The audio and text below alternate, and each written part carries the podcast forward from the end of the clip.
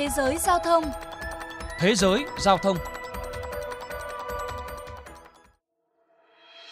Không phải những mẫu xe khủng tới từ các thương hiệu đình đám, ô tô điện mới là tâm điểm chú ý. Thu hút hàng nghìn lượt khách tham quan tại triển lãm Bangkok Motor Show 2022 diễn ra hồi tháng 4 mới đây tại Thái Lan. Theo các chuyên gia, điều này phản ánh xu hướng mới nhất trên thị trường ô tô Thái Lan và cả khu vực Đông Nam Á, đó là xe điện đang lên ngôi. Phóng viên Chan Chai Wang của tờ The Nation Thái Lan thông tin. Xe điện đang thu hút nhiều người tiêu dùng ở Thái Lan.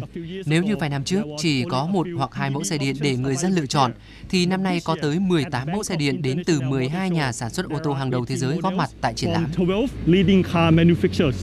Trong bối cảnh giá xăng dầu tăng phi mã trong thời gian gần đây, người tiêu dùng Thái Lan cũng ngày càng tỏ ra quan tâm hơn tới xe điện. Cô Nanija Sumwang, người đang có nhu cầu mua xe, chia sẻ. Chi phí sinh hoạt quá cao, đặc biệt là giá nhiên liệu. Chúng ta đều biết thời gian qua giá xăng dầu tăng khủng khiếp thế nào.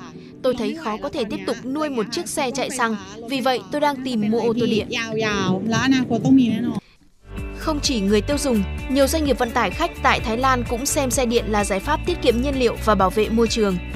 Ông Timothy Koswick, giám đốc kinh doanh dịch vụ chia sẻ Mupmi cho biết, doanh nghiệp này đang nỗ lực thay thế toàn bộ dòng xe ba bánh cổ điển túc túc bằng xe điện.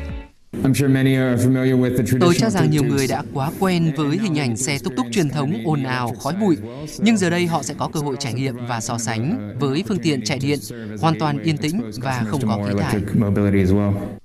Tuy nhiên, nhiều ý kiến cho rằng rào cản lớn nhất khiến xe điện khó phổ biến rộng rãi là mức giá bán hiện còn khá cao so với mức thu nhập trung bình của người dân. Bà Puri Sirasonton, phó giáo sư kinh tế tới từ Đại học Thammasat nêu quan điểm. Có nhiều mẫu xe điện nhưng hầu hết đều thuộc các thương hiệu xa xỉ từ châu Âu và bán với mức giá rất đắt. Theo tôi, nếu Thái Lan không tăng lượng sản xuất xe điện trong nước, thì việc phổ biến phương tiện này vẫn là thách thức lớn. Nhằm đáp ứng nhu cầu xe điện ngày càng tăng cao, đồng thời duy trì vị thế là trung tâm sản xuất ô tô lớn của Đông Nam Á, chính phủ Thái Lan đang tăng cường các giải pháp khuyến khích doanh nghiệp ô tô điện trong nước. Cơ quan xúc tiến đầu tư Thái Lan mới đây cho biết, nước này đặt mục tiêu đến năm 2030, sản lượng xe điện đạt khoảng 725.000 chiếc mỗi năm, tương đương 30% tổng sản lượng ô tô các loại. Giữa tháng 2 vừa qua, nội các Thái Lan thông qua chương trình cắt giảm thuế và hỗ trợ doanh nghiệp sản xuất xe động cơ diesel chuyển sang sản xuất xe điện. Gói tài chính lên tới 43 tỷ baht, kỳ vọng có thể giúp xe điện giảm từ 70.000 baht, tức là tương đương hơn 2.100 đô la Mỹ, đến hơn 150.000 baht, tương đương hơn 4.600 đô la Mỹ. Bên cạnh hỗ trợ doanh nghiệp sản xuất, các nhà đầu tư hạ tầng chạm sạc cho xe điện cũng sẽ được hưởng ưu đãi thuế trong vòng 5 năm nếu xây dựng chạm sạc có quy mô từ 40 điểm sạc trở lên. Hôm 29 tháng 4 vừa qua, Phó Thủ tướng kiêm Bộ trưởng Năng lượng Supat Tanapong Punmi Chao đã chủ trì lễ ký biên bản hợp tác giữa ba doanh nghiệp điện lực nhà nước với công ty sản xuất ô tô Griswold Motor chi nhánh Thái Lan nhằm phát triển thị trường xe điện nước này. Ông Pumichao khẳng định sự kiện thể hiện vai trò quan trọng của chính phủ và khu vực tư nhân cùng nhau thúc đẩy Thái Lan hướng tới một xã hội carbon thấp, tạo môi trường kinh doanh có lợi cho việc bán và sản xuất xe điện.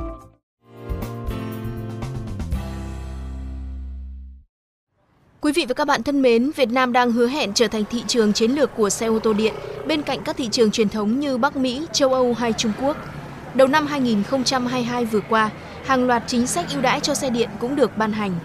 Cụ thể, các chính sách đã đưa mức thu lệ phí trước bạ của xe ô tô điện chạy pin về mức 0% trong vòng 3 năm kể từ mùng 1 tháng 3.